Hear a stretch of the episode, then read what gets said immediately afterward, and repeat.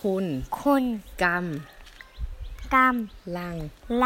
รับำรับฟัง ฟัง ลาย ลาย การ การ เรื่อง เรื่อง เล่าเลื่อเล่า บน บน ยอดดอย จอดอย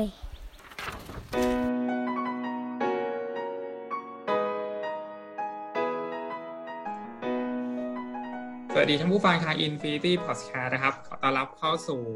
รายการเรื่องเล่าบนยอดดอยนะครับ สำหรับ episode นี้นะครับ พิเศษมากๆเลยนะครับ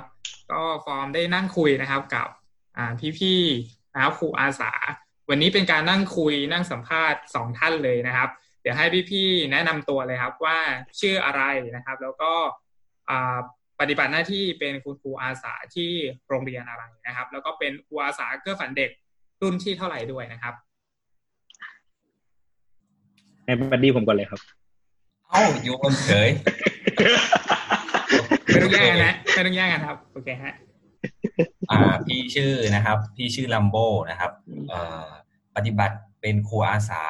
เกื้อฝันเด็กรุ่นที่ห้าเอ่อที่โรงเรียนตำรวจตระเวนชายแดนบ้านปุงยาม จังหวัดแม่ฮ่องสอนครับผม ครับ อ่าพี่ชื่อตวงนะครับ อิทธิธนสิทธิพงศ์ครับ ก็เป็นบัดดี้พี่แรมโบ้ครับ ปฏิบัติ เป็นครูอาสาเกื้อฝันเด็กรุ่นที่ห้าที่โรงเรียนตชด.บ้านมุงดาเหมือนกับแรมโบ้นะครับผมครับ ก็คือโรงเรียนอยู่ที่อำเภอปางมะผ้าจังหวัดแม่ฮ่องสอนใช่ไหมฮะก็คือไปใช่เลยสองคนเป็นคู่ buddy ไปด้วยกันนะฮะใช่ใช่บริบทโรงเรียนเป็นยังไงบ้างครับ ตอนที่พี่ทั้งสองคนได้ไปประจำการอยู่มีเด็กนักเรียนกี่คน แล้วก็เป็นนักเรียนกลุ่มชาติพันธุ์อะไรบ้างอะไรเงี้ยครับนักเรียนน่าจะประมาณหนึ่งร้อยคนนะครับ ประมาณนี้นะครับ ใช่ไหมตวง ถ้าจำไม่ผิดเนาะใช่ใช่ประมาณร้อยประมาณร้อยคนไม่เกินร้อยไม่เกินร้อยคนครับ เป็นเด็กเอ่อเป็นเด็กไทยใหญ่ครับ เป็นชนกลุ่มน้อยของเอ่อพม่า แล้วเขาก็จะเดินเดินเดินทางมามาปฏิมามาวันอาทิตย์ เดินมาประมาณสามชั่วโมง ระยะทางน่าจะประมาณสิบกิโลมั้งประมาณนั้นนะถึงไหมดวง อืม ประมาณประมาณนะแต่รู้รู้ว่าเดินเดินเป็นครึ่งวันเลยอะข้ามเขาอะใช่ครับใช่ แล้วก็มากินนอนที่อ่าที่โรงเรียนจนถึงวันศุกร์ค่อยๆเดินทางเดินเดินเท้าเนี่ยนะครับ กลับไปไทยใหญ่ครับ อือืมก็คือเดินมาจากทางติดชายแดนพม่าใช่ไหมครับใช่ครับใช่เป็นใช่เป็นเป็นไทยใหญ่ทั้งหมดเลยหรือเปล่าครับจำนวนหนึ่งร้อยคน แล้วก็มีเอ่อชนเผ่ามูเซอร์ด้วยเจออืม แต่ว่ามูเซอร์นี่เขาก็จะมีสัญชาติไทยของเขา ก็คือเป็นเป็นคนไทยครับ มีความเป็นสัญชาติไทยครับโอเค ก็คือถ้าเป็นมูเซอร์เนี่ยจะเป็นจะได้สัญชาติไทยใช่ไหมครับ ตัวเลขบัตรประชาชนใช่ไหมครับ แต่ว่าถ้าเป็นไทยใหญ่นี้ก็จะเป็นแค่ตัว G นำหน้าเนาะใช่ไหมพี่ในเลขบัตรประชาชน หรือว่าเขามีเป็นเป็นบัตรเอ่อสีชมพู หรือว่าสีบัชตมรพูอะประจำตัวอะไรประมาณเนี้ยแหละครับ ว่าว่าเป็นผู้อยู่อาศัยอ๋อประมาณแต่แต่ไม่ได้มีสัญชาติไทย ใช่ใช่ครับไม่ใช่คนไทย ตัวโรงเรียนนี่อ่าเปิดสอนตั้งแต่ระดับชั้น อนุบาลถึงป .6 เลยใช่ไหมครับ ใช่ครับใช่พอเล่าให้ฟังคร่าวๆได้ไหมครับ ว่าบริบทโรงเรียนเป็นยังไงบ้างนะครับ จะได้คนผู้ฟังใช่ครับได้นึเดี๋กยวเดี๋ยวนึกภาพตามครับอะเชิญที่พี่ลัมโบเลยฮะเดี๋ยวพี่ลัมโบอยากจะเอ่อเอานะครับเป็นยังไงฮะอยากจะโรงโยเรียนนตคอรับชอยากจะโยนให้บัดดี้ตัวเองบ้างอ๋อ เดี๋ยวเดี๋ยวเดี๋ยวพี่ดวงนะครับ จะเล่าบริบทของโรงเรียนให้ฟังนะครับ ครับ ก็จริงๆโรงเรียนตชดบ้านมุงยามนี่ก็ถือว่าเป็นโรงเรียนในหุบเขาหุบเขานะครับ ใช่ไหมลัมโบ เป็นหุบเนาะไม่ได้แบบเป็นเมืองสดทั้งนั้น เออก็เป็นแต่แต่เดิมแต่เดิมเนี่ยคือจะห่างจากปากปากทางตรงถนนหลัก ของปางมะผ้าครับ ขึ้นไปโรงเรียนน่าจะประมาณเกือบเกือบสองชั่วโมง ซึ่งไม่มีสัญญาณโทรศัพท์นะครับ จะมีจะมีตอนสัญญาณจุดสุดท้ายเนี่ยจะอยู่ที่อ่าอบตนาปูป้อม ซึ่งก็จะห่างจากโรงเรียนประมาณสามสิบนาทีอืมแล้วโดยโดยโดยโดยเดิมทีเนี่ย หมู่บ้านปุงยามก็คือจะอยู่ในหุบเขาอยู่แล้ว ครับ อืม อันนี้สำหรับพื้นที่เนาะตัวตัวโรงเรียนนี่อยู่ในหมู่บ้านเลยใช่ไหมครับ ใช่ใช่ครับใช่แล้วแล้วบอกบริเวณรอบๆโรงเรียนนี่เขา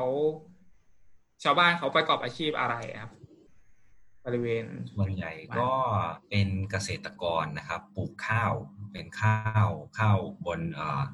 บนภูเขาอะครับ เป็นข้าวอืมมีข้าวโพดก็มีนะครับ มีมะนาวก็มี อุ้ยมีมีหลายอย่างมี คือคือบริเวณนั้นเนี่ยแทบจะไม่ไม่ ไม่กันดารหรือว่าไม่ไม่แห้งแล้งอะครับ คือคือคือภูมิประเทศเนี่ยค่อนข้างสมบูรณ์เลย บางทีมีมังคุดมาให้กิน บางทีมีขนุนมาให้กินอะไรพวกนี้ครับ คือคือเด็กๆจะหาให้มาไปแปลกใหม่ตลอดเวลาประมาณนั้นครับ แต่ว่าส่วนใหญ่ก็เป็นเกษตรกรนี่แหละครับถนนขึ้นไปโรงเรียนนี่เป็นลูกหลังใช่ไหมฮะหรือว่าเป็นดิน สมัยเป็นั้นนเป็นคอนกรีตครับ เพราะว่าตอนเป็นคอนกรีตที่ที่ไปเนี่ยน่าจะเป็นปีแรกที่ที่มีคอนกรีตเลย เพราะว่าอืมเอ่อตำรวจตระเวนชายแดนเขาค่อนข้างที่จะเอ่อพัฒนานะครับ ตั้งแต่เอ่อปางมะผ้าไปนะครับ มันก็จะใช้เวลาสองชั่วโมงใช่ไหมมันก็ขึ้นเขาไปเรื่อยๆอะไรเงี้ยครับ แต่ว่าหมู่บ้านสุดท้ายของชายแดนตรงนั้นนะครับอ่า ก็เป็นหมู่บ้านของตำรวจตระเวนชายแดน เพราะฉะนั้นก็เลยก็เลยดีตรงที่มีอ่าถนนคอนกรีตแต่ก็ไม่ไม่มีอ่าสัญญาณโทรศัพท์นะแต่ว่าก็ก็มีถนนคอนกรีตครับครับ มีไฟฟ้าเข้าอืมถึงไหมครับ ไฟฟ้าที่โรงเรียนโซลาร์เซลล์ใช้โซลาร์เซลล์จริงใช้ใช้โซลาร์เซลล์ก็คือ ในตัวหมู่บ้านก็ใช้โซลาร์เซลล์ด้วย ในโรงเรียนก็ใช้โซลาร์เซลล์ด้วย ไม่ได้มี ไฟเข้าถึงใช่ไหมครับณสมัยนั้นคือใช่รุ่นห้านี่ปีพศอะไรครับ ที่พอจำได้ไหมครับสองพันสิบเจ็ดต้องมันน่าจะ ประมาณนั้นนะครับ ประมาณ2017 2016อืมนะครับ ก็อาจจะต้องย้อนความหลังไปนิดนึงนะครับ ว่าสมัยนั้น ตัวโรงเรียนเป็นยังไง เชื่อว่าตอนแต่นี้ว่าไฟฟ้านี่ครับ ไฟฟ้านี่วันวันไหนถ้าเกิดว่าไม่มีแดดก็คือไม่มีไฟใช้นะครับ คือโซลาร์เซลล์นี่ก็คือถ้ามีแดดถึงจะได้ใช้ไฟ อืมครับ มีแดดไม่มากใช้ไฟได้น้อย ตัวอย่างเช่นหกโมงอย่างเงี้ยครับ ไฟก็จะเริ่มไม่มีแล้วหมดไฟแล้วเพราะว่าวันนั้นแดดก็น้อยวันไหนดีหน่อยอาจจะได้ใช้ไฟถึงหนึ่งทุ่มนะครับ ครับ แต่ว่าถ้าถึงสามสองสามทุ่มนี้ไม่มีทางได้ใช้ไฟฟ้าแน่นอนอือืมม ประมาณสองทุ่มก็เรียกว่าไฟหมดแล้ว อืม ใช่ครับ ไม่มีไม่มีไฟฟ้าแล้วนะครับ ครับ ก็อันนี้เป็นบริบทโรงเรียนตชดบ้านปุงยาม เป็นเป็นโรงเรียนที่มีเอ่อความพัฒนาทางกายภาพน้อยที่สุดในเอ่อในครูอาสาเครื่องฟันเด็กครับอืมรุ่นที่ห้ากันดานทางด้านอ่า ที่อยู่อาศัยกันดานทางด้านเอ่อการเดินทางกันดานทางด้านไฟฟ้า หรือว่าสัญญาณโทรศัพท์อะไรพวกเนี้ยอืมอันนี้พี่ลัมโบไม่ได้มีอะไรในใจใช่ไหมครับ อยากจะระบายมีในใจครับอ๋อมีในใจโอเคอันนี้เป็นรุ่นรุ่นที่ห้านะครับแล้วตอนตอนที่พี่พี่ตัวพี่ลัมโบไปนี่เป็นหน้าไหนครับ หน้าหน้าฝนหรือว่าหน้าหนาวครับหน้าฝนครับหน้าฝนหน้าฝนครับหน้าฝนเทอมแรก เป็นทำไมเป็นหน้าของปีที่รังสา ที่อยากให้มีทั้งฝนตก แล้วก็มีทั้งแดดออก เพราะว่าถ้าฝนตกเราก็จะมีน้ำในการใช้ใช้ใช่ไหมครับครับในการอาบน้ำในการเอ่อซักผ้าอะไรเงี้ย แล้วก็แดดออกก็อยากแดดเพราะว่าจะได้มีไฟใช้ครับผมอ่าใช่ครับอีกอย่างหนึ่งเสื้อผ้าแห้งด้วย ใช่ครับ เพราะว่าก็อยากให้เสื้อผ้าเสื้อผ้าแห้งด้วยลำบากสุด โอเคครับ ก็อันนี้เป็นบริบท โรงเรียนนะครับ ก็คือมีเด็กประมาณหนึ่งร้อยห้าคนอยู่อำเภอบางมะผ้าจังหวัดแม่ฮ่องสอนครับ เป็นโรงเรียนตชดก็เด็กๆ ส่วนใหญ่ก็จะเป็นเด็กๆไทยใหญ่นะครับ ต้องเดินมาถึงโรงเรียนนะครับ ทีนี้ก็อยากจะชวนพี่ทั้งสองคนนะครับ ย้อนกลับไปถึงจุดมุ่งหมายนะครับ ของการสมัครมาเป็นครูอาสาเกื้อฝันเด็กนะครับ ว่าอะไรโดนใจครับให้มาสมัครเป็นคุณครูอาสา อาจจะเริ่มเริ่มที่ใครก่อนดีครับ อ่าเดี๋ยวพี่ก่อนแล้วกันนะครับ ก็ครับอ่าในส่วนของตวงเนาะก็จริงๆมาจากความความสนใจพื้นฐานอยู่แล้วประมาณว่าเราทำกิจกรรมในในมหาลัยอะตลอดตลอดแล้วแม้กระทั่งกิจกรรมอาสาก็แบบยังอยู่ในแวดวงของมหาวิทยาลัยอย่างเงี้ยในคณะ แบบไปตามพวกค่ายการสอนภาคฤดูร้อนอะไรเงี้ยครับ แล้วก็จริง ๆ มีความรู้สึกอยากจะ มีส่วนร่วมกับกิจกรรมอาสาสมัครข้างนอกบ้าง แต่ยังยังเหมือนว่ายังไม่ได้มี มีแผนคิดไว้ แล้วก็พอดีมีช่วงที่แบบอ่าคล้าย ๆ กับเหมือนอาจารย์มีมีถามมาว่าแบบมีใครอยากจะสนใจไป ไปแบบ ระหว่างรอหางานอะไรเงี้ย ไปช่วยสอนเด็กๆบนดอยตรงแถวๆอ่าจังหวัดตราดไหมอะไรอย่างเงี้ยครับตอนนั้นก็รู้สึกสนใจแต่ว่าไม่ได้ไม่ได้อะไรนะเท่าไหร่จนกระทั่งอยู่ๆก็มาเจอโครงการตอนช่วงที่กำลังไปเรียนครูสอนดำน้ำอะครับ ก็เลยได้มีโอกาสลองสมัครดู เพราะว่า เห็นโครงการแล้วรู้สึกน่าสนใจแล้วว่าโอ้โหไปสี่เดือนเนี่ยก็คือ คิดว่าน่าจะได้ประสบการณ์อะไรใหม่ ๆ ให้กับตัวเองมากพอสมควร ก็เลยสมัครไปครับ อืม ประมาณนี้ทางฝั่งผมครับ พี่ลัมโบ้บ้างครับ จุดมุ่งหมายก็โอเคนะครับ ตอนพี่เป็นคนเอ่อเรียนวิทย์วะมานะครับ ก็เลย ก็ต้องทำงานที่มันเป็นสาขาที่มันเกี่ยวข้องก็คือพวกวิศวกรอะไรอย่างนี้ใช่ไหมก็คือทำงานจบปั๊บไม่ใช่ทำงานจบ เรียนจบปั๊บก็เริ่มทำงานเลยใช่ไหมครับ พอพอเริ่มทำงานไปได้สักพักหนึ่งก็เริ่มรู้สึกว่าเออมันก็ยังวนลูปเดิมๆแต่ว่ารู้สึกว่าเรายังวัยรุ่นอยู่ ยังยังอยากทำอะไรที่มันแบบท้าทายโหดโหดหรืออะไรอย่างนี้อยู่ครับ ก็เลยเออพอเห็นใบสมัครก็ ใจเต้นตึกตึกตึกตึกเลย แบบเหมือนประมาณว่ากูจะขึ้นดอยอะไรเงี้ยเหมือนประมาณว่า ความจริงแล้วนะครับเอ่อความวาดฝันของเราตอนนั้นก็คือ เราอะอยากไปเป็นหัวหน้าแก๊งเด็กเหมือนคล้ายๆว่า เราอะเป็นเป็นคนเอามีคนหลุดอะเราเราอยากจะเป็นพวกหัวหน้าแก๊งเด็กอะไรเงี้ยครับเพราะว่าเราเป็นคนแบบชอบเล่นกับเด็ก คือเราไม่ได้เป็นคนชอบเล่นกับเด็กนะแต่ว่าเราเป็นคนชอบเวลาที่ เด็กมาอยู่ในอำนาจของเรา ก็เลยก็เลยชอบว่าแบบว่า ไปอยู่ท่ามกลางเด็กๆอะไรเงี้ยครับ ก็เลยก็เลยแบบอยากอยากอยากแบบว่าก็คล้ายๆแกปแกปไอเดียครับเหมือนประมาณว่าพักพักชีวิตประจำวันที่อยู่ในเมืองก่อน เพื่อเพื่อขึ้นไปทำอะไรสักอย่างที่ อาจจะไม่สามารถทำได้ถ้าเกิดว่าเราทิ้งช่วงว่าเป็นแบบสามสิบปีอย่างเงี้ยเราไม่มีทางไปได้สามสิบสี่สิบปี หน้าที่การงานเราเป็นอีกแบบหนึ่งเราไม่มีทางไปได้ ก็เลยตัดสินใจลาออกจากงานเลยครับผมอืมครับเพราะเพราะฉะนั้นก็ต้องมีความคาดหวังใช่ไหมครับ เพราะฟังจากพี่ลัมโบก็คือว่าเราออกจากงานเพื่อที่จะมาทำงานอาสา เพราะฉะนั้นต้องมีความคาดหวังส่วนหนึ่งว่า เราคาดหวังว่าเราขึ้นไปบนดอย หรือว่าเราไปอยู่กับเด็กๆกันเราจะเจออะไรบ้างอะไรเงี้ยเพราะฉะนั้นหลังจากที่ที่ทั้งสองคนเนะครับ ได้ไปเป็นคุณครูอาสาตลอดสี่เดือนนะฮะมันจะต้องมีความประทับใจในช่วงเวลาที่ไปปฏิบัติหน้าที่เป็นครูอาสาอยู่นะฮะหรือ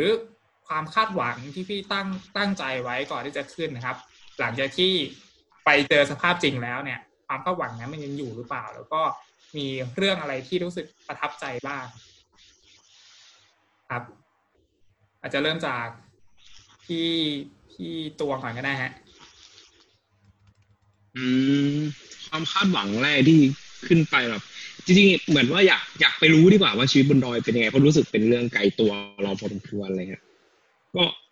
ส่วนความคาดหวังในเรื่องการสอน ก็น่าจะมาตอนที่ช่วงได้แบบประถมนิเทศครูอาสา แล้วก็ เราเหมือนเราได้โจทย์หนึ่งที่ที่ทางโรงเรียนเขามีแจ้งมาว่าอยาก อยากให้ไปช่วยพัฒนาพวกทักษะชีวิต ซึ่งตอนนั้นเราตีโจทย์งงๆอยู่ว่ามันมันคืออะไรอะไรอย่างเงี้ยครับอืม แต่พอไปเจอจริง ๆ โจทย์ที่ตั้งไว้กับ buddy เอาเดี๋ยวเดี๋ยวค่อยประเด็นนี้เดี๋ยวค่อย topic นี้ได้ให้แรมโบ้เสริมหน่อยแล้วกันว่าแบบมันมีการเปลี่ยนแปลงในเรื่องของการตีโจทย์เรื่องนี้ แล้วความคาดหวังก็มีการปรับเปลี่ยนหลังจากขึ้นไปอยู่บนดอยเนาะ อ่าพอลงมาเนี่ยสิ่งที่เกิดขึ้นกับกับกับเราจริง ๆ เนี่ยมันมันเปลี่ยนในเรื่องของทัศนคติที่มีต่อ ต่อคนรอบข้างดีกว่า เรียกว่าต่อคนรอบข้างในเชิงในเชิงของการรับฟังแล้วก็เคารพในในความเป็นปัจเจกบุคคลครับ เพราะว่าแต่ละคนเขาจะมีเขาจะมีสไตล์การเรียนรู้แตกต่างกัน อันนั้นอะเป็นเรื่องที่เด็กได้สอนเราเยอะมาก อืมนั่นแหละครับ ครับต่อเลยลัมเบอร์ครับ แล้วพี่ลัมโบฮะ เป็นไงบ้างความแบบความผิดหวังสมหวังอะไรอย่างนี้ใช่ไหมครับ หลังจากไปเอ่อเอ่อร่วมกิจกรรมใช่ไหมครับ ความจริงพอพอพี่คาดหวังน้อย พี่คาดหวังแค่ว่าพี่จะไปเป็นหัวหน้าเด็กๆพี่จะไปอยู่กับเด็กอะไรเงี้ยครับเอ่อพอพี่คาดหวังน้อยนะทุกอย่างก็เลยกลายเป็น first impression ก็คือ มีแต่เรื่องสมหวังนะครับ ตัวอย่างเช่นเอ่ออมตอนที่พี่ไปเวิร์กช็อปปฐมนิเทศนะครับเอ่อทางมูลนิธิแล้วก็เครือข่ายจิตอาสาเนี่ยเขาเซตโปรแกรมให้เราเรียนรู้แล้วก็พัฒนาได้อย่างดีตลอด 5 วันก่อนขึ้นดอยเหมือนเหมือนคล้ายๆว่าอุ่นเครื่องก่อนขึ้นดอยอะไรเงี้ยครับเขาพยายามเอ่อเล่นจิตวิทยาของเราว่า ถ้าเราไปเจอเหตุการณ์แบบนี้แบบนี้เอ่อเด็กดอยมีชาติพันธุ์ที่แตกต่างกันเขามีความเอ่อ ไม่เหมือนกันมีปัญหานั่นมีปัญหานี่อะไรเงี้ยครับ พอเราเวิร์กช็อปแล้วก็ได้ซ้อมอะไรเงี้ยครับ มันก็ทำให้เราแบบเจอเจอแต่เรื่องประทับใจตัวอย่างเช่น ตอนเราขึ้นไปเราก็กลัวว่าเขาจะไม่รับเราเขาจะไม่ต้อนรับอะไรเรา แต่ความจริงแล้วพอขึ้นไปปั๊บทุกคนน่ารักครับ เพราะว่าเด็กๆ โรงเรียนเนี้ยเป็นเด็กเล็กที่แบบว่าเขาตั้งใจที่จะมาเรียน พอเขาตั้งใจที่จะมาเรียน เขาก็จะมีความใฝ่รู้ใฝ่เรียน แล้วก็แบบรักครูอะครับ เขาเป็นคนแบบแบบครูพูดอะไรครูพูดนิดๆหน่อยๆเขาก็เชื่อฟังแหละนะครับ จนบางโมเมนต์เราก็รู้สึกว่าเราเผลอหลุดปากไปทั้งๆที่เราไม่ได้ตั้งใจความจริงแล้วเด็ก ๆ เขาเก็บทุก ๆ เม็ดอะไรเงี้ยครับ แล้วก็เราจะได้เขาเรียกว่าอะไรคาบวิชาของเราก็จะได้ไปมีคาบวิชาที่เรียกว่าวิชาทักษะชีวิตทุกวันพุธตอนบ่าย ที่เราจะต้องไปทำกิจกรรมอะไรก็ได้ทำให้เด็ก ๆ เขามีทักษะ ที่เราวางแผนไว้ว่าเด็กๆ จะต้องมีทักษะตัวอย่างเช่น เราอะอยากให้เด็กคิดเป็นวิเคราะห์เป็นอะไรเงี้ยครับ เราก็ไปหาโจทย์อะไรก็ได้นะครับ ให้เด็กๆ ได้แบบว่าแก้ปัญหาเฉพาะหน้าหรือว่าให้เด็กๆ ได้ช่วยกันวางแผนอะไรแบบนี้ครับ เราสามารถดีไซน์การเรียนการสอนได้ได้เลยครับ เพราะว่าเป็นทั้งข้อดีของโรงเรียน แล้วก็ข้อดีของอมูลนิธิที่ที่แบบว่า มาช่วยโรงเรียนอะไรเงี้ยครับ แล้วก็วันสุดท้ายเนี่ยเด็กๆเขาแบบร้องไห้หนักมาก ก่อนวันสุดท้ายนะเอ่อที่ที่หมู่บ้านนั้นนะครับเขาจัดงานงานส่งท้ายเรานะครับ แบบเขาเรียกว่าอะไร เลี้ยงเลี้ยงส่งนะครับคือทั้งหมู่บ้านครับ ทั้งหมู่บ้านเขามาอ่าต้มซุกี้ที่โรงเรียนเพื่อเลี้ยงส่งครูสองคนเนี่ยครับ แล้วก็วันถัดมาก็เด็กร้องไห้กัน คือคือคือพี่จำได้ว่าพี่ลงวันพฤหัสนะครับ เด็กๆร้องไห้กันตั้งแต่วันจันทร์นะครับร้องไห้ว่าแบบไม่ลงไปได้ไหม แบบอยู่ต่อได้ไหมครูอยู่ต่อได้ไหมอะไรอย่างเงี้ยครับ แบบร้องไห้ตั้งแต่วันจันทร์วันอังคารวันพุธวันพฤหัสเนี่ยร้องไห้ทุกวันเลย ก็พี่ก็แบบโหช็อกมากเลยคือไม่ไม่เคยเจออะไรแบบนี้มาก่อนในชีวิตที่ที่ทำให้เรารู้สึกว่าเรามีคุณค่าในการใช้ชีวิต เป็นแบบการสร้างคุณค่าในชีวิตที่แท้จริงของเรา ที่พี่รู้สึกนะครับ อืม ครับ พอจะยกตัวอย่างกิจกรรมได้ไหมครับ เรื่องกิจกรรมทักษะชีวิตอะไรเงี้ยครับ หรือว่าอ่ากิจกรรมอะไรที่ทับใจอะไรเงี้ยครับเผื่อคุณผู้ฟังได้ฟังอยู่อาจจะลองไป ไปทำกับเด็กนักเรียนบ้างอะไรเงี้ยครับแล้วมันเกิดผลอย่างไรต่อเด็กนักเรียนบ้าง ลองลองยกตัวอย่างได้ไหมครับหนึ่งกิจกรรมหรือสองกิจกรรมก็ได้ที่พี่คิดว่ามัน อันเนี้ยคือคู่หูดูโอพี่ตวงพี่ลัมโบ้ในยคิดว่าถ้าจะขาย จกรรมเนี้ย ก็ต้องกิจกรรมนี้เลยอะไรอย่างเงี้ยฮะนึกออกไหมตวงดิไม่รู้ว่ามึงนึกเหมือนกูเปล่านะเฮ้ยมึงกูได้พอดแคสต์ได้พี่อ๋อออะไรครับอ๋อมีมีการแบบใช้ภาษาแบบว่า ใช้ภาษากันเองแบบสองกันเองอะไรเอาจริเอางๆเอาจริงๆถ้าเป็นเอาเอาพี่ตวงก่อนเลยฮะ มาฮะ กิจกรรมอะไรครับ เดี๋ยวต้องถามแลโบก่อนเพราะว่าเผื่อมันเป็นกิจกรรมเดียวกันน่าจะเป็นกิจกรรมที่เรียกว่าเบสตอม อาชีพ อืม กับเด็กๆอะของแลโบเป็นอะไรอะค่ะก็ต่อยอดที่ตวงพูดได้เลยนะเหมือนประมาณว่าเราเนี่ยอยากอ่าเหมือน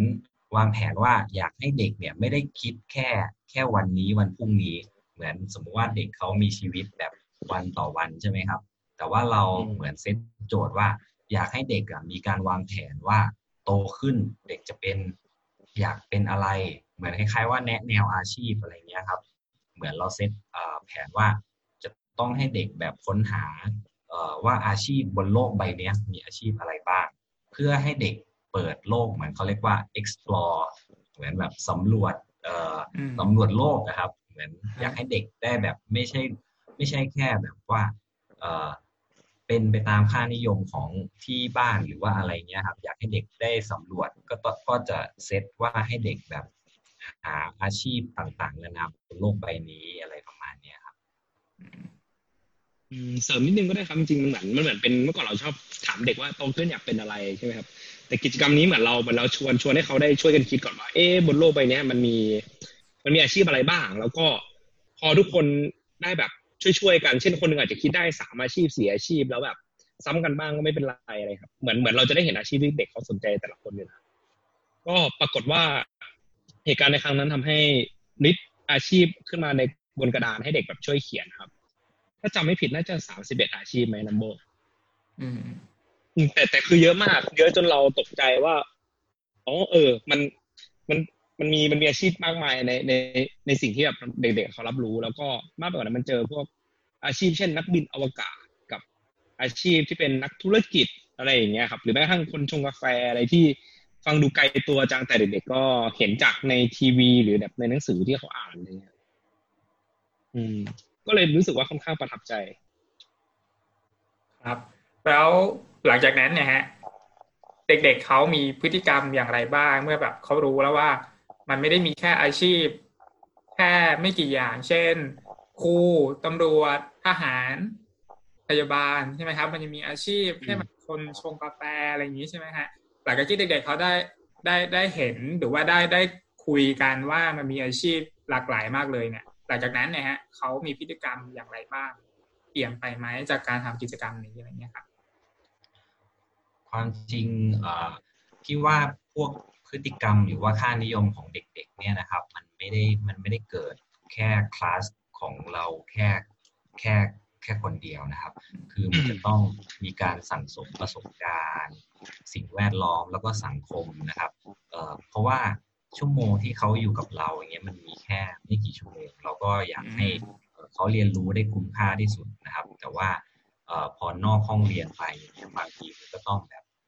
มีปัจจัยอื่นๆที่ที่มาเกี่ยวอะไรเงี้ยครับ มันก็เลยพี่ก็เลยไม่สามารถตอบได้ว่า ว่าเด็กมีพฤติกรรมเปลี่ยนไปมากน้อยแค่ไหนนะครับอืมแต่ว่าแต่แต่แต่บาง moment อย่างเงี้ยครับ มันก็มาเซอร์ไพรส์เราเหมือนที่ตวงบอกครับ ที่ที่แบบ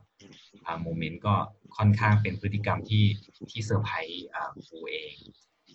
เช่นการที่แบบว่าอยากเป็นเอ่อนักบินอวกาศ แล้วก็รู้ detail ของนักบินอวกาศต่างๆนานาที่ที่บางทีเราก็ไม่รู้อะไรแบบนี้ครับอืมครับอืมเพราะฉะนั้นพี่พี่ตวงกับพี่แลมโบ้นี้เข้าเข้าไปสอนเข้าไปสอนวิชาอะไร แล้วประประจำชั้นหรือว่าสอนเป็นวิชาชั้นไหนอะไรยังไงบ้างฮะอืม จริงๆเหมือนเหมือนแบ่งเหมือนแบ่งเหมือนแบ่งกันสอนเป็นรายวิชาครับ เช่นแบบ ภาษาอังกฤษอาจจะเป็นชั้นปสามสี่ห้าอะไรเงี้ย แล้วแล้วอาจจะเป็นภาษาอังกฤษปหนึ่งสองสามเนี้ยครับจะจะสลับจะสลับชั้นกันแล้วก็จะมีกิจกรรมที่เป็นทักษะชีวิตที่เป็นอืมช่วงวันพุธตอนบ่ายที่แบบจะสอนรวมเลยคือสี่ห้าหกอืมคือด้วยความที่จำนวนนักเรียนเนี่ยไม่ไม่ได้เยอะมาก ก็เลยสามชั้นเนี่ยก็รวบเป็นกิจกรรมเดียวไปได้เลยอืมครับ เอ่อแล้วตอนที่พี่ทั้งสองคนขึ้นไปปฏิบัติหน้าที่เป็นครูอาสานี่มีคุณครูครบทุกชั้นไหมครับ หมายถึงว่ามีครูประจำชั้นทุกชั้นไหมฮะตอนนั้นอะง่ายๆก็คือว่ามีครูขาดไปครับ ที่โรงเรียนนี้ตชดถ้าครูไม่ขาดก็จะมีอาสาสมัครไปทำไมแล้วอ๋อตรงที่ง่ายๆนะครับ อ่า ครับคือ ถ้าที่ไหนไม่มีปัญหานะครับเขาไม่เขาไม่มีการรับอาสาสมัครเข้าไปเพิ่มหรอกนะครับ เพราะฉะนั้นทุกที่มันก็ต้องมีปัญหาการขาดแคลนเด็กๆเอ้ยไม่ใช่การขาดขาดแคลนครูการขาดแคลนบุคลากรใช่ครับ การขาดแคลนครูใช่ครับแบบเพราะว่าแบบครับเอ่อแบบแบบตอนที่ฟอร์มไปนะฮะคือครูเนี่ยเขาขาดจริง ๆ เลยก็คือไม่มีครูประจำชั้นเลยนะครับฟอร์มก็ไปเป็นครูประจำชั้นเลย กับกับเพื่อน buddy อีกคนหนึ่งครับ ก็คืออยู่คนละชั้นเลย ก็เพราะฉะนั้นก็จะสอนทุกวิชาเลย พี่นึกออกไหมครับอ๋อเออฟอร์มก็เลยอยากถามว่าแบบพี่อืมกี่สอนเลยอะแล้วคือบางครั้งเนี่ยครูที่อยู่บนดอยเนี่ยถ้าเป็นครูประจำชั้นนะครับเขาต้องสอนทุกวิชาเลยเพราะเขาไม่มีครูแยก ภาษาอังกฤษแปดกลุ่มสาระเขาต้องสอนหมดเลยสุขศึกษา ภาษาไทยสังคมใช่ภาษาอังกฤษสอนคนเดียวเลยห้าวัน อยู่กับเขาอย่างเดียวเลยอยู่แบบเดียวเลยอะไรอย่างเงี้ย เออก็เลยก็ก็เลยถามพี่ว่าอะแล้วตกลงเขามีครูประจำชั้นทุกชั้นไหมหรือว่าเขาแบ่งกันสอนรายวิชาอะไรอย่างเงี้ยครับ มีครับมีเขามีครูประจำชั้น แต่ว่าครูบางคนก็อาจจะประจำชั้นหลายชั้นตัวอย่างเช่น อืม ครูบางคนประจำชั้นอ่าทั้งปหนึ่งทั้งปสองอะไรอย่างเงี้ยครับ เพราะว่าตัวอย่างเช่น โรงเรียนเนี่ยตอนที่พี่ไปเนี่ยปหนึ่งจะเยอะมากนะครับอืมปหนึ่คงรับจะมีประมาณสามสิบคนนะครับ แต่พอขึ้นปสองไปจะมีประมาณหกคนเจ็ดคนประมาณนี้แหละ เพราะฉะนั้นครับความความหนักของแต่ละชั้นจะไม่เท่ากัน ข้อดีของครูอาสาก็คือจะไม่ได้เป็นครูประจำชั้นไหน จะสามารถไปเห็นเด็กไปเจอเด็กได้ทุกๆชั้นครับครับไปแบบสมมติว่าที่สอนอังกฤษปสองปสี่ปหกอะไรเงี้ยครับ ก็ก็จะได้แทบจะทุกชั้นเลย แต่ว่าเราจะเป็นนานๆไปเจอเขาครับ เราจะเอ่อไม่ได้อยู่กับเขาทั้งวันอืมแต่ว่าถ้าพี่จำไม่ผิดเนี่ยเอ่อปหนึ่งเนี่ย เป็นครูคนเดียวเลยนะครับครูคนอืเดียวมสอนครูจ๋าครูจ๋าใช่เพราะว่าเขาเขาบอกว่าปหนึ่งเนี่ยสำคัญมากว่าจะเริ่มอ่านหนังสือออกหรือเปล่าเนี่ย ต้องดูที่ปหนึ่งเลยอืมครัก็บเลยพี่พี่รู้สึกว่าปหนึ่งค่อนข้างเข้มข้นเลยนะครับ ก็คือบริบริบทโรงเรียนจะประมาณนี้นะครับทีนี้มาเข้าสู่คำถามง่ายๆมากครับ ชีวิตประจำวันในการเป็นเอ่อคุณครูอาสาที่โรงเรียนตชดบ้านกรุงยางนะครับพี่พี่ๆทำอะไรกันบ้างครับ ชีวิตประจำวัน หลังจากที่อ่าโรงเรียนเลิกแล้วทำกิจกรรมอะไรบ้างเสาร์อาทิตย์อะไรเงี้ยฮะอ่าคือคือยังไงครับตัวยิ้มเลยพูดแบบ นึกถึงช่วงเสาร์อาทิตย์แบบแต่แต่เสาร์อาทิตย์ตัวของเรมโบจะค่อนข้างไปไปมีโอกาสไปเขาเรียกว่าเปิดประสบการณ์ในการโบกรถลงมาเที่ยวในเมืองแม่ฮ่องสอนนะครับ จริงๆจะจะต่างจากโรงเรียนอื่นบ้าง เพราะว่าเป็นสายท่องเที่ยวแบ็คแพคเกอร์นะครับ แต่โดยปกตินี้ย้อนกลับมานิดนึงก็คือโดยปกติในแต่ละวัน เช่นสอนเสร็จแหละ ถ้าไม่ไปวิ่งออกกำลังกายก็ไปเดินเล่นเดินกับเด็กๆอะครับเพราะเด็กๆก็จะแบบเลิกเรียนปุ๊บเขาก็กลับบ้านกลับบ้านแล้วก็ เหมือนไปเปลี่ยนกางเกงเปลี่ยนเสื้อแล้วก็มาปั่นจักรยานเล่น เราเองก็ชอบไปเดินเล่นวิ่งเล่นนู้นด้วยหรือบางทีก็อาจจะชอบอ่านหนังสือ คือด้วยความที่วิวมันค่อนข้างจะจะดีอะเนาะอากาศดีก็จะแบบนั่งอยู่หน้าบ้านพักก็ก็โอเคแล้วอะไรเงี้ยประมาณเดี๋ยวดับเบิลโซเดี๋ยวดับเบิลเสริมได้เลยครับ ครับ ก็เอ่อมันเป็นแบบโรงเรียนในหมู่บ้านที่บรรยากาศดี เพราะฉะนั้นเราก็จะไปออกกำลังกายตอนเย็นนะครับ แล้วก็กลับมาทำอาหารนะครับ ความจริงแล้วการทำอาหารเนี่ยค่อนข้างสำคัญเลยชีวิตบนดอย เพราะว่าเอ่อเพราะว่าเราต้องทำกินเองกันทุกมื้อนะครับ มื้อเช้า มื้อเที่ยง มื้อเย็นเราต้องทำกินเอง เพราะฉะนั้นเราก็ต้องวางแผนว่าเราจะทานอะไร เพราะฉะนั้นก็ค่อนข้างสำคัญในการเตรียมวัตถุดิบทักษะในการทำอาหารบนดอย ถ้าเกิดแบบแก๊สหมดอะไรเงี้ยครับ เราก็ต้อง ก่อไฟเองอะไรแบบเนี้ยครับประมาณว่าค่อนข้างที่จะโฟกัสกับการเป็นการอยู่พอสมควรครับผมครับแล้วมีมีเหตุการณ์อะไรประทับใจบ้างครับ ในหมู่บ้านอะไรเงี้ยฮะประทับใจชาวบ้าน สภาพแวดล้อมอะไรเงี้ยฮะมีมีนะครับ ตัวอย่างเช่น วันที่ฝนตกแล้วก็แก๊สหมดอย่างเงี้ยครับเอ่อเอ่อ ขอยอมรับเลยนะว่าพี่เป็นคนมีทักษะอะไรพวกนี้น้อยมาก คือมีความเป็นแบบคุณชายคุณหนูอะไรอย่างนี้พอสมควรเลย ก็จะไปต่อไม่เป็นแหละอะถ้าแก๊สหมดกับฝนตกอย่างเงี้ยครับ คราวนี้พอพอเด็กๆมาเจอ เด็กเขาก็เลยอาสาครับ จะทำกับข้าวให้ครูกิน ให้ให้เรากินอะไรเงี้ยครับ แล้วเขาก็ทำเลยนะครับ เหมือนประมาณว่าครูก็นึกไม่ออกว่าจะกินอะไรเด็กก็ไป ดูวัตถุดิบ แล้วก็จัดการจัดแจงแบบผัดนั่นผัดนี่ให้เรากินเลยอะไรแบบนี้ครับ ก็ค่อนข้างประทับใจเด็กมากครับผมเด็กทำอาหารเก่งโดยเฉพาะเด็กๆที่แบบอยู่อยู่หอพักหรือเด็กเด็กประจำเพราะว่าเด็กเขาจะมาจากฝั่งพม่าเขาก็จะแบบทำทำอาหารช่วยกันทุกตอนเย็นอยู่ล้วแล้วมันจะมีบางครั้งที่แบบครูก็แบบทำในในห้องครัวของครูแล้วแบบ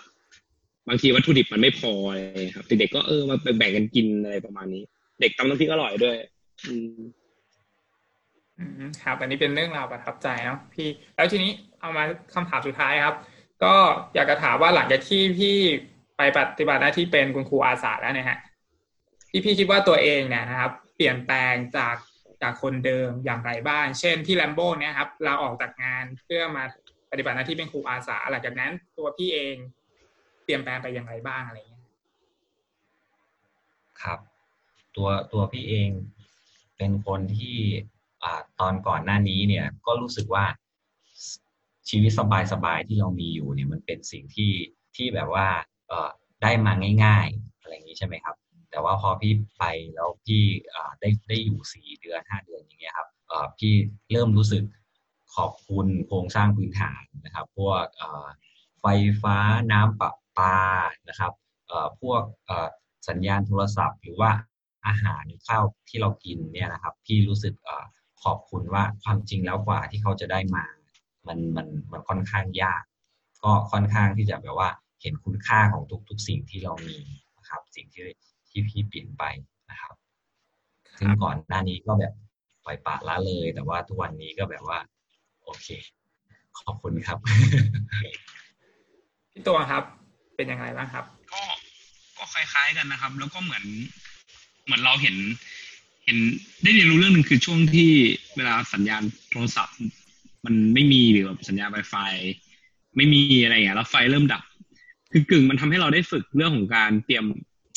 เตรียมความพร้อมเนาะแล้วก็รับมือว่า เออ บางทีชีวิตเราแบบมันมันอยู่บนความแบบสงบสงบบ้างตั้งแต่สองทุ่มไปอะไรเงี้ยก็ก็โอเคนะ แบบนอนนอน แล้วนอนนอนแต่หัวค่ำแล้วก็ตื่นแต่เช้าอะไรประมาณเนี้ยครับ แล้วก็อีกอันนึงก็เหมือนจะเหมือนของแลมโบก็คือจะเห็นเห็นข้อสำคัญเห็นค่าของของทุกอย่างจริงๆนิสัยหนึ่งที่ได้มาก็คือแบบจะพยายามไม่กินข้าวเหลือ อืม ก็ก็ได้มาจากตรงนี้เหมือนกันอืมครับนั่นแหละครับก็ประทับใจมากๆครับสำหรับ episode นี้นะฮะโรงเรียนตชดบ้านปุงยามนะครับอำเภอบางมะผ้าจังหวัดแม่ฮ่องสอนนะครับ โรงเรียนนี้นะฮะตอนนี้ไม่ได้อยู่ในโครงการครูอาสาเกื้อฝันเด็กแล้วนะครับ แต่ว่ามีกี่รุ่นครับ โรงเรียนนี้ โรงเรียนนี้พี่พี่พอจำได้ไหมครับว่า หลังหลังจากพี่นี้โรงเรียนนี้ยังยังอยู่ในโครงการไหมฮะโรงเรียนตชดบ้านปุงยามอืม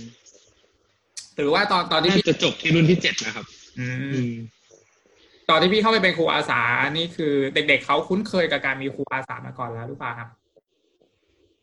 คุ้นเคยแล้วถูกครับเคยถูกมีอืมโอเคฮะสำหรับวันนี้นะครับก็ขอบคุณพี่ลัมโบนะครับ แล้วก็พี่ตวงมากๆนะครับ อ่าครูอาสาเกื้อฝันเด็กรุ่นที่ห้านะครับ มาแลกเปลี่ยนประสบการณ์ แล้วก็มาเล่าถึงเรื่องราวประทับใจนะครับโรงเรียนตชดบ้านปรุงยามนะครับ มีอะไรจะเพิ่มเติมไหมครับ มีอะไรจะเพิ่มเติมไหมอ๋อ ก็อะเราก่อนแล้วกันก่อนจะให้แบบโยนให้บัดดี้ทิ้งท้ายครับก็จริงๆก็ต้องขอบคุณแล้วกันเนาะว่าชีวิตเราครั้งหนึ่งมันได้มีโอกาสไปจอยอาสาสมัคร แล้วแต่อาสาสมัครอะไรก็ได้ แต่จริงๆผมมองว่ากิจกรรมทุกอย่างมันเปิดกว้างความรู้สึกความคิด แล้วก็มุมมองเราไม่มากก็น้อยอยู่แล้วครับ ในช่วงเวลาในช่วงเวลาหนึ่งของชีวิตก็ตามนะครับผมอืมพี่โอลัมเคโบขออนุญาตลัมโบเลยครับ ก็น่าจะฝากเรื่องถ้าถ้ามีโอกาสก็ขอให้คว้าไว้เหมือนคล้ายๆว่าเรามีความอยากหรือว่ามีความฝันที่จะทำอะไรอย่างเงี้ยครับ ก็ก็อย่ารีรอหรือว่าอย่ากลัวนั่นกลัวนี่มากๆบางทีเออเวลาที่ผ่านไปมันก็อาจจะทำให้เราแบบตัดสินใจคล้าย ๆ ว่าแบบพลาดไปแล้วอะไรเงี้ยครับ เพราะฉะนั้นถ้าถ้าอยากทำก็ก็ตั้งใจแล้วก็ทำมุ่งมั่นเลยนะครับ ครับขอบคุณมากมากๆนะครับสำหรับ episode นี้นะครับ รายการเรื่องเล่ายอดดอยนะครับ episode นี้ต้องจบรายการไว้เพียงเท่านี้นะครับ แล้วพบกันใหม่ใน episode หน้านะครับฟอร์มจะเชิญชวนนะครับ คุณครูอาสานะครับ ที่เป็นอดีตคุณครูอาสาเกื้อฝันเด็กนะครับ ไม่ว่าจะเป็นรุ่นหนึ่งนะครับ จนถึงรุ่นที่สิบเลยนะครับ ใครอยากจะมานั่งคุยนะครับ นั่งแลกเปลี่ยนประสบการณ์กันหรือว่านั่งนึกถึงเรื่องราวที่เราประทับใจนะครับ ก็สามารถติดต่อได้มาที่เพจครูอาสาเกื้อฝันเด็กนะครับ หรือว่าติดต่อมาที่เพจ Infinity Podcast ก็ได้นะครับ พิมพ์คำว่า The Infinity นะครับ แล้วก็มาพูดคุยกันนะครับ ในรายการเรื่องเล่าบนยอดดอยนะครับสำหรับวันนี้ผมฟอร์มนะครับ แล้วก็พี่ลัมโบกับพี่ตัวนะครับ ต้องจบรายการไว้เพียงเท่านี้นะครับ ขอบคุณมากๆนะครับ สวัสดีครับ ขอบคุณครับ